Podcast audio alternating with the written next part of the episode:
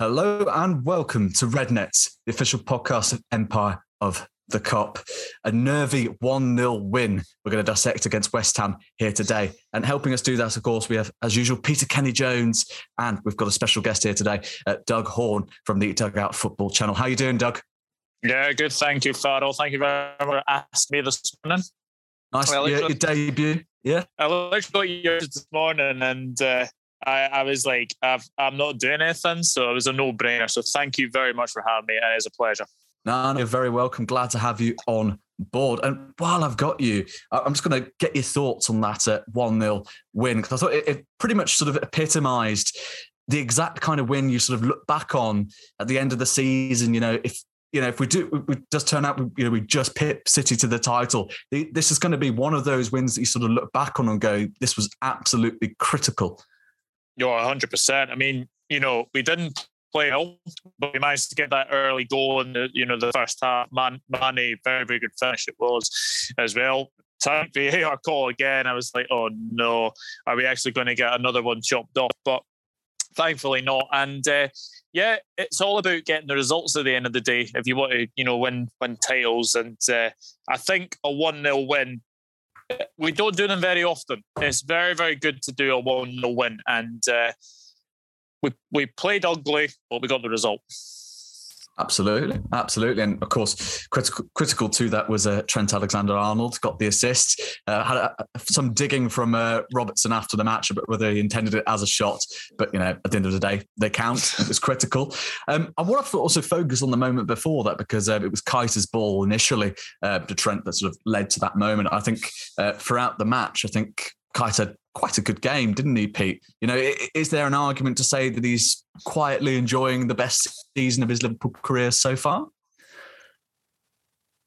Yeah, but it's probably not a bad shout to be fair. Yeah, I think obviously he's he's benefited a lot from Thiago being injured, which obviously no one wanted to see, and probably him included. But obviously got the nod for the the cup final, and then he's he's putting again against West Ham. Obviously, there were two massive games for us, and you know he impressed in both you know, it's, I think maybe when we watched him, we expected they were going to be someone who, beat five men and scored a goal. And uh, although he's definitely got it in his locker, I think he's probably proven to be a bit more, you know, maybe in the the Wijnaldum mold of what he's been doing of late, you know, closing down, put tackles in, keeping the ball moving. As you say, though, it was the the pass before the pass to create the goal is probably the one that gets the least attention, isn't it? And that's what he did against West Ham. And yeah, I don't know, I, I've been impressed with him and it's probably got his place nailed down.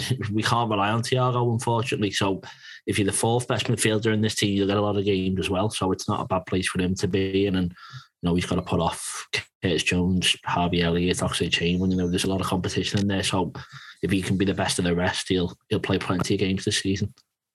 You mentioned uh, the C word there, competition. Obviously, this season, uh, above all seasons for Liverpool, the depth has really shone through for us. You know, as you said, you know, Naby coming in, been absolutely critical for us, and uh, looks, you know, if he can remain fit, I think will remain critical for the rest of the season. And um, going back to Trent Alexander-Arnold, because um, obviously we know we'll remember that assist uh, uh, for Sadio Mane's opener against West Ham, the winning goal. Um, but of course, one other moment that sort of stuck out in the game was his goal line clearance um, after Pablo Fornals had lobbed Alisson. Um, what did you make of that, Doug? Yeah, I thought for all the all the world that that was going to you know nestle in the back of the net. Fornals does everything right. It's just that it doesn't have enough pace on it to beat Alisson. But Trent, very very good goal line clearance, and then I think there was another another um, goal line sort of clearance after that um, as well. But it was nervy, nervy moments. West Ham played really, really well, and you know they were the only team that could potentially do the double over us. So it was it was nice to get that that victory, knowing that we had a very very difficult game against a very good side. No, absolutely. Uh, it, it, strikes me as a bit a bit bizarre because you know you, look at sort of those obvious sort of moments of quality defending um, from Trent, and obviously he does a lot more than sort of goal line clearances. But we're, we're still talking seemingly about his defensive capabilities. We all accept he's a world class uh, fullback going forward, and I think many Liverpool fans would also argue he's a world class defender. Um, not many would agree with us, however, in that department piece. And uh, certainly Gabriel Agbonlahor commented on this after uh, Chelsea's game, and he was talking about um, Reece, James's sort of level of defending, saying he would rather have Reece James as a defender than Trent Alexander-Arnold, although he did grudgingly admit, of course, that Trent is better going forward. But it, I mean, it astonishes me that we're still discussing Trent's defensive abilities. And where, I mean, where, where has this myth like sprung from? I, I have no idea. Yeah, yeah it's, it's, a joke, and it really obviously he comes in as a as a youngster into the team, and basically a position it wasn't his. You know, he he, he was centre mid running and came through. So for him to be putting it right back, he's basically learning the biggest games possible. I think, and everyone looks back to that United game, however many years ago that is, three, four years probably, and that's put against him. But I just think, you know, obviously he he's better going forward, but that doesn't mean he's a bad defender. They don't have to go hand in hand. And it's like the, when you go back to who do you prefer, Messi or Ronaldo? If you say he's good going forward, it, it doesn't mean he's terrible going back. It just means he's better at attacking. And it seems to be that you can't have one without the other. And you know, he he he proved against West Ham with that goal line clearance, as you say, how, how good he was. And no, I don't think anyone in, in watching in a Liverpool point of view would say that they're, they're worried too much about him. He he gets tested a lot, but he doesn't have any cover on the right wing.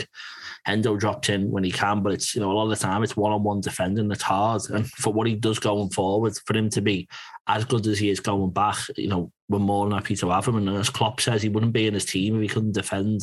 We, we've definitely got enough money, enough options, whatever, to get someone else if that's all he had. So, you know, if he's not appreciated by England and every other fan, who cares really? As long as he's playing for us, and I think he's probably of the same opinion. He's, he'll happily just play for Liverpool for the rest of his career, and everyone thinks he's terrible. He'll look at his winners' medals when he's retired, and he'll have his own opinion.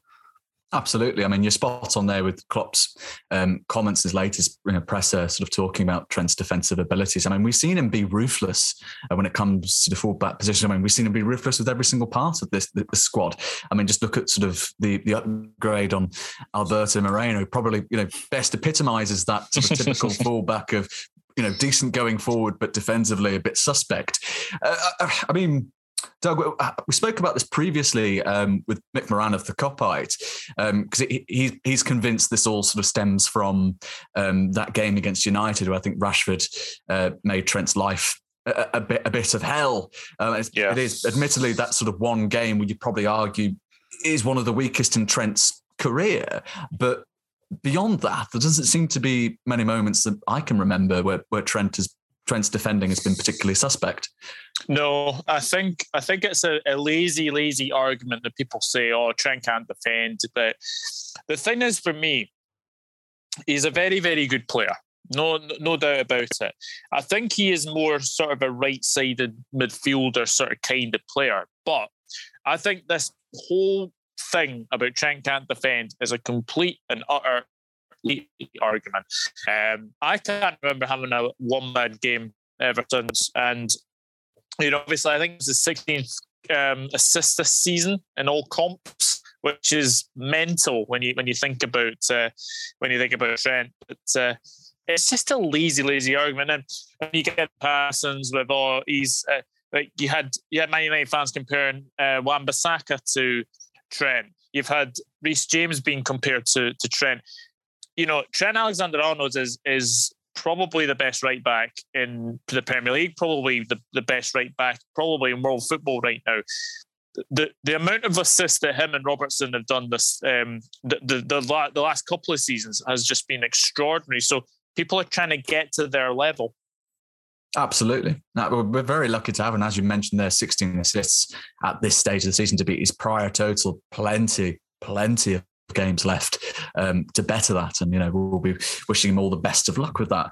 Um, elsewhere in the league, of course, uh, Manchester City made an absolute mockery um, of their uh, city rivals in Manchester United, beating them to the tune of four goals, with only one goal in reply at the Etihad. It restores a six point lead over us. Of course, um, everyone needs to remember we're only realistically three points behind them, provided we win our game in hand.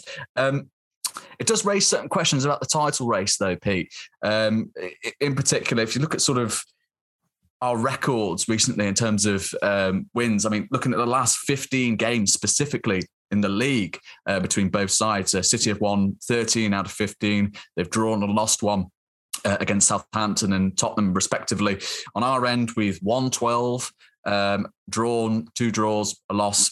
Um, pretty sort of impressive. And I suppose my first question for you is, you know, are we, you know, it, I struggle to use the word rivalry because they're not a traditional rivals um, for obvious reasons. Um, but is this one of the more sort of exciting modern rivalries we are witnessing? Uh, obviously, it is. You know, I think Klopp's just said it then in this pre pre Inter press conference, and you know, it's it's ridiculous how good both teams are. You know that they're pushing each other constantly, and, and as Klopp just said, you know they they wouldn't be hitting the nineties points each season if they didn't have the other one breathing down the neck. So obviously, it gets the best out of both of them, but one of them's going to have to lose. And I think it's you know it's been us more, and it's been City, unfortunately, for the past few years. But you know both of them deserve to win a league title, but you both can't do it. So you just got to win every single game. That's why the pressure is ridiculous. And, you know, you think watching it's hard, but you can imagine being any of those players, 1 0 against West Ham, there's 10 minutes to go, you're just dying that your pass doesn't get intercepted or go anywhere because you know any tiny slip up, even a draw now, could hand the other team the league title. So it's just, it's high pressure situation. And all we can hope is that by us being the ones chasing, maybe there's a little bit less pressure on us. Six point gap probably is easier again rather than knowing we have to win and all that. Obviously, the, the, games will catch up, but having a little bit of a buffer in the games in hand probably takes a little bit of pressure off us. And it's just blow for blow, isn't it? You've just got to win every single match. And it's exciting for the neutral, probably not the United fans because you know they're getting battered by both of us, and it's both their biggest rivals. But it's the biggest rivalry that you can have with you know a club that probably you, you don't really hate them in the sense that you know they're, they're a bit of an empty club. Maybe you'd rather hate a United or an Everton. They're probably easier to hate for us, but you know it's it's just an interesting rivalry, probably a bit like it was with Chelsea, although we weren't even as close. We just seemed to play them in every cup competition when it was Rafa and Mourinho. So yeah, it's just we'll just have to see what happens with the rest of the season. And as long as Guardiola and Klopp are there, it's going to be like this, I think. And you know, just fingers crossed we can get a couple more trophies over them, and you know, we we don't come out with just a one league and one Champions League under Klopp, and there's plenty of opportunity for us to do that. Absolutely. I mean, we've already got the one piece of silverware um, in the bag, and you know, going forward, it's it, it's looking interesting. You know, you get past Inter Milan, fingers crossed. You, you then you're into the quarterfinals. Get past even Nottingham Forest or Huddersfield. We'll get get onto that, of course. Um, but um, I mean, with both sides sort of keeping it pretty close, and we're, you know we're in the sort of the not quite the dying stages of the second half of the season. Doug, um,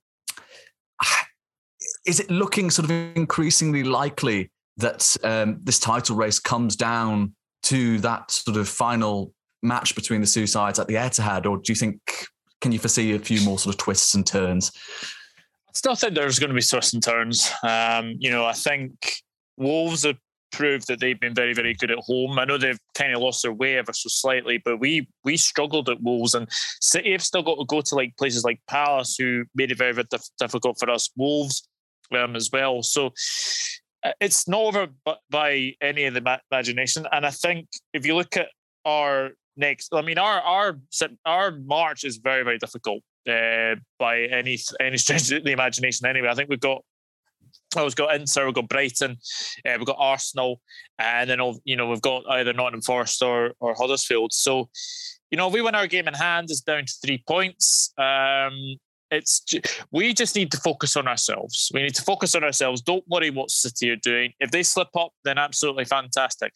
I was torn yesterday. I, I I didn't want a Man United win. I didn't want a City win. I just wanted a draw. I think a draw would have been a much better result because uh, because you, you don't want United getting top four, you don't want City gaining on us either. So, but obviously that didn't happen because Man United just failed to turn up.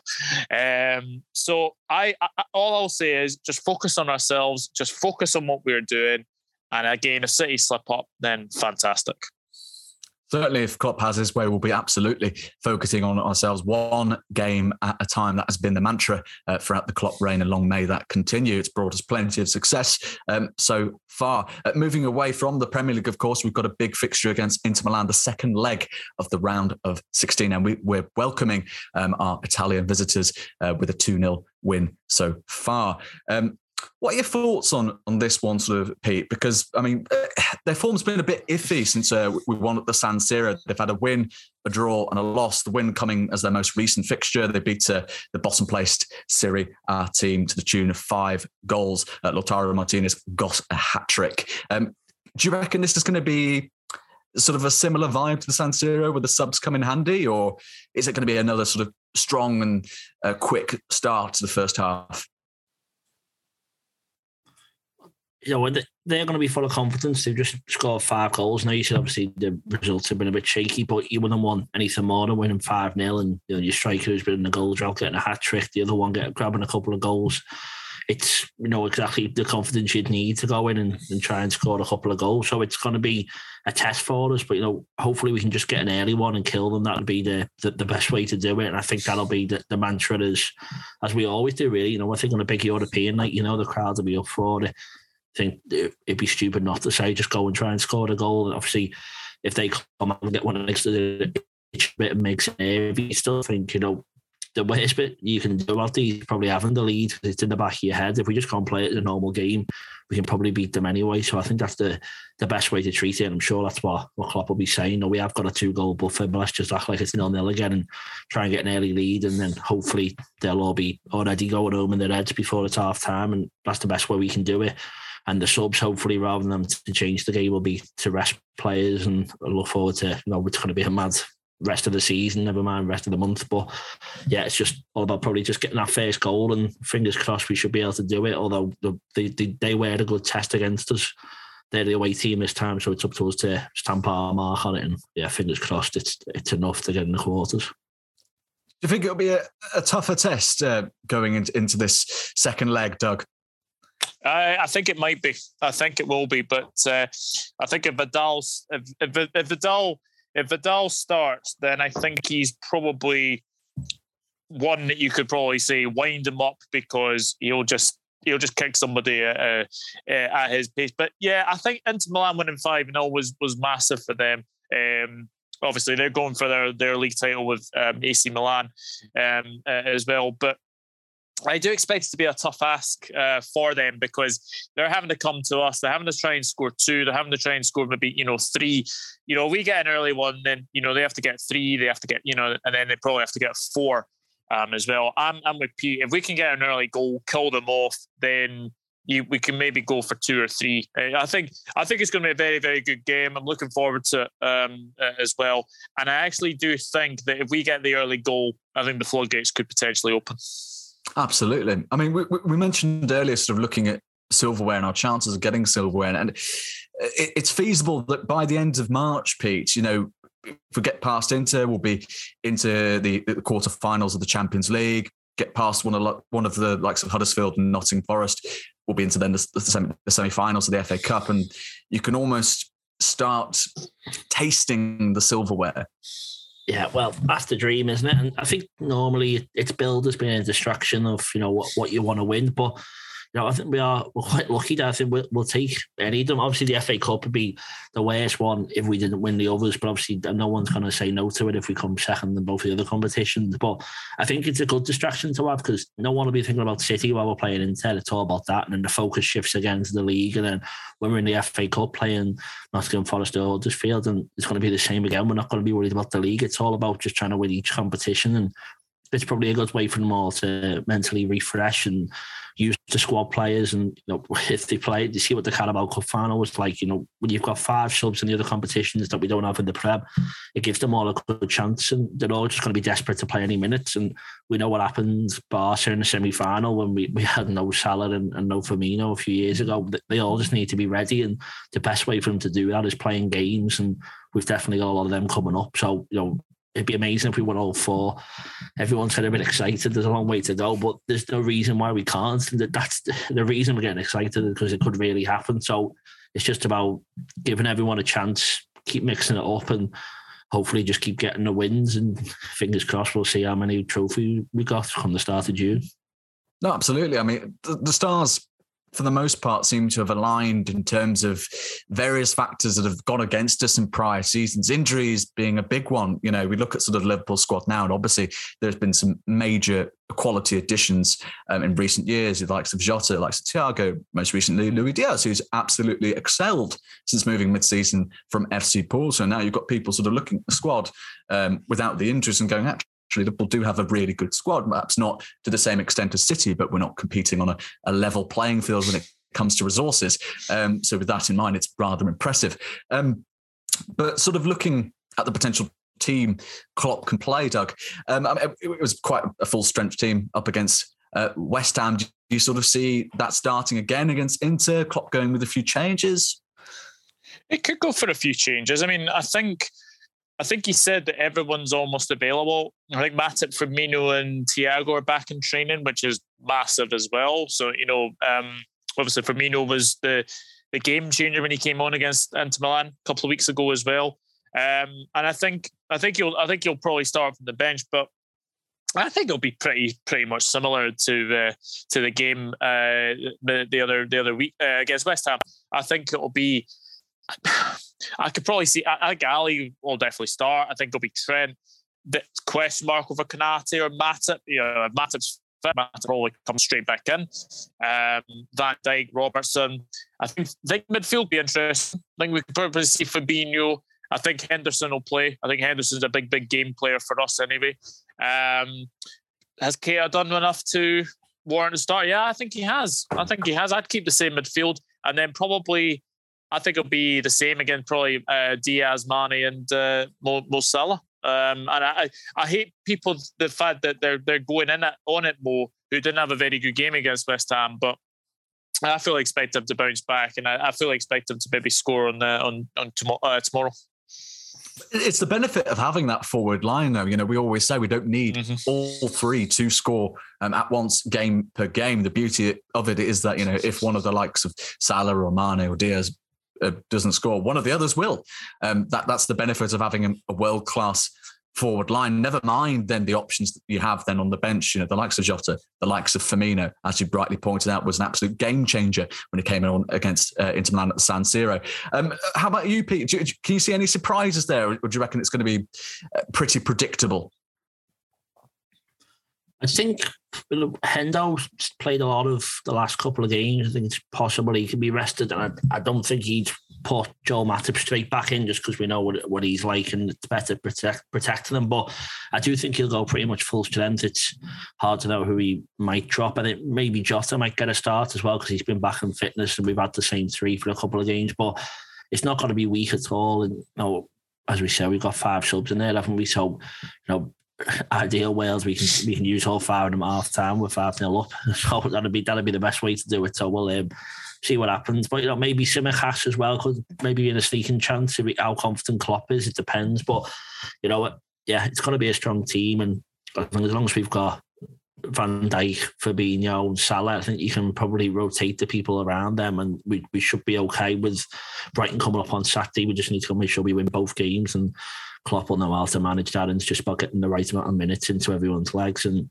hopefully Thiago and, and Bobby will be back not too long after that. So yeah, fingers crossed we'll have a full strength team for as many games as possible. Absolutely, and with that one 0 win against West Ham, we've got one hell of you know, piece of momentum behind us going into the rest of the season, which, which will hopefully be of advantage. Uh, while I've got you, it is time, of course, for the, the score predictions. Now you've gone big um, a few times recently, but are you are you feeling a bit more measured? Or are you, are you just going to stick to your guns and you're going to go for a big win at Anfield? It all depends on the first goal. I think. I don't you know. I, I can't predict the future that way, but I think I want to. I am going to predict the future and say that we're going to score early um, kill them. And I, I don't think it's going to be loads because I think we're going to take a lot of them off. Well, I'll say 3 0 and it'll be a convincing a 5 0 on aggregate. So I've still got behind numbers in there somewhere. But yeah, 3 0 and we'll all be laughing off to the pub after the match. That sounds good to me. How about, how about you, Doug? I'm going to go 2 0. I think, I think, it'll be, I think it'll be, I think we get an early goal. I think we'll be able to see them off, and I think we'll get another early one in the second half to kill it off. I'm going 2 0. Oh, you, you always make it difficult for me. I, I, really, I genuinely, I can't see them scoring at Anfield, but you know, just for the sake of offering something different, I'll, I'll go for a free-one. You know, Martinez will, will get one. I mean, he looked a bit sort of uh, scared of Van Dijk at the, at the San Siro, so I'm hoping for a, repeat of that again today. Uh, not today, sorry, um, against Inter Milan. Uh, so we'll be looking forward to that. Doug, before we send you off on your merry way, um, anything you'd like to sort of share? Anything exciting projects coming up you'd like to tell the fans? Um, I don't have anything really exciting coming up, but uh, it has been an absolute pleasure to join you and uh, Pete for the, the first time, and uh, hopefully uh, many more uh, appearances, uh, hopefully as well. But no, thank you very much for having me. I, I really enjoyed it. Thanks. No, you're more than welcome. You're more than welcome. It's been nice having you on. And well, that's been us for today. We'll be hoping for another big win against Inter Milan to see us through to the quarterfinals and keep that dream of a quadruple going. For now, it has been Peter Kenny Jones. We've had Doug Horn from the Dugout Football Channel.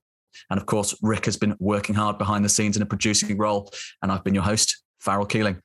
Thanks for now. We've been the Rednets.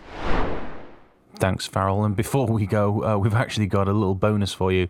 Uh, a lot's been going on behind the scenes at the club. Klopp gave fans a, a, glimmer of hope that he may extend his contract, but since then, of course, he's he's backtracked a little bit. Uh, but that didn't stop Farrell from asking Stan Collymore whether he felt that it was likely to happen in the near future. There's also plenty of praise for Takumi Minamino uh, following his FA Cup double over Norwich City, and unfortunately, the European Super League has reared its ugly head once more. So, for now, I'm handing it back over to Farrell and Stan. Hi, Stan. Welcome back uh, to the Red Nets podcast. Thanks for coming on again. Um, I mean, we're just going to kick off with the the Norwich win, really, and I specifically want to focus firstly on Taki Minamino because he's been absolutely outstanding this season um, as a squad player. He's been outscoring Messi, albeit a lot of the goals are coming in the cups. Um, I mean, from your point of view, is he massively underrated? Yeah, I mean, I was I was one actually that wrote in my mirror column that I wondered if he'd be surplus to requirements at the end of the season. And, uh, and, and the reason why I say that isn't because, you know, like Divock Origi, like Alex Oxlade-Chamberlain, like uh, Xherdan Shaqiri in the past, um, that they're not playing week in and week out. Therefore, if they're not getting into the first team on a regular basis, they're not good enough. And if they're not good enough, then by implication, are there better alternatives. Um, but you only have to see the way that Jurgen Klopp works with players that are not playing week in and week out and that do come in and play in the cup competitions and how well that they add. Um, it's a real quandary because the argument is would an Origi, would a Ox, would a Minamino play regularly and contribute regularly at the level required for Liverpool to win Champions League trophies or League Cups or um, most importantly the league? Um, if they had injuries or suspensions for a period of time. And I think that's a valid question moving forward. Um, which then begs the question are there upgrades available? We always say, are there upgrades? What do Liverpool need in the next transfer window? But in terms of what he's actually doing when he's called upon, it's remarkable. But it's no more remarkable, you know, than Divock playing the Champions League final and scoring and um, and, and mostly coming on and, and adding to the team. Ox having his little purple spell. I think this is just as much about the team spirit that the likes of Millie, um, the likes of Jordan, the, the, the, the, the senior players um, make, than it, than it is about a player's individual ability. So, from my perspective, absolutely exceptional um, what he's doing at the moment. But the question remains is Liverpool's bench strong enough for to win the title this season and in, and in seasons to come. So it's twin track. Players getting in the team and doing well versus are they good enough? Should Liverpool have any injuries and suspensions longer term? Sorry, if I could just interrupt you there, Stan. Um, you mentioned about sort of upgrades and sort of one uh, position that's going to be particularly difficult to deal with would be, of course, Jurgen Klopp once his contract expires in 2024. And prior to the game, um, he was asked about his future and gave a sort of ambiguous um, answer, which has given a lot of fans hope for his future. I mean, do you see him sort of changing his mind and committing beyond 2024? No, I mean, look at the jobs that potentially I would imagine that that, that clubs would be looking at him: Real Madrid, Barcelona, Bayern Munich, PSG. I think when you've been to Liverpool, with the greatest respect to PSG, they just don't have the the, the history or the, the significance, the clout that you feel from the Kop, you feel from the trophy war. Bayern would obviously be very interested to him, despite the fact that he's been a Borussia Dortmund manager.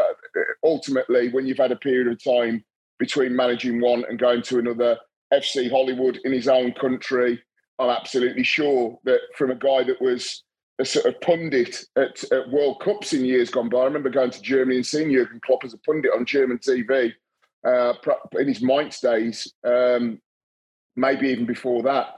That to manage the club in his own home country that is the biggest. That just let's be perfectly honest, every two or three years champ- challenge for Champions League final would be of interest. But I don't think that job's coming up anytime soon. German national job, no, he's too young. Real Madrid and Barcelona at the moment financial basket cases. Why why go? He's not going to go to a Man City. He's not going to go to a Chelsea. He's not going to go to a Man United. Stay where you are, Jurgen. Build something special.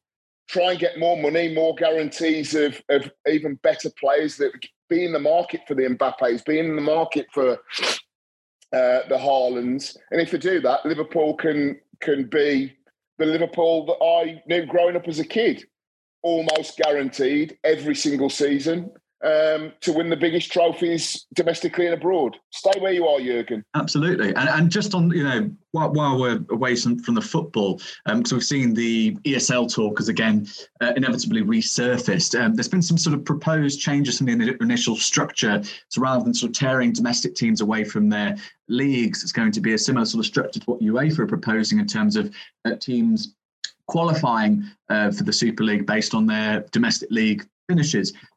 Uh, I mean, how do the proposals sound to you? Is it interesting at all, or is it just sort of, you know, bad eggs compared with bad eggs?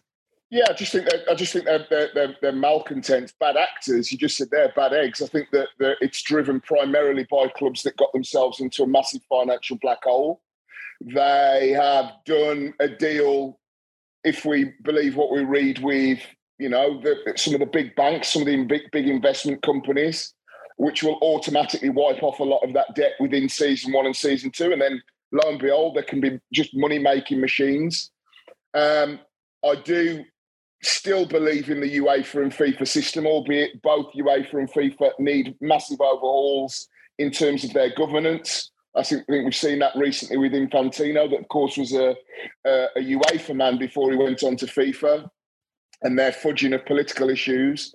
Uh, I'm all for clubs getting their brand value and their brand worth in UEFA club competitions, but just constantly expanding to leagues and what have you, which will eventually mean that a club like Liverpool will be playing.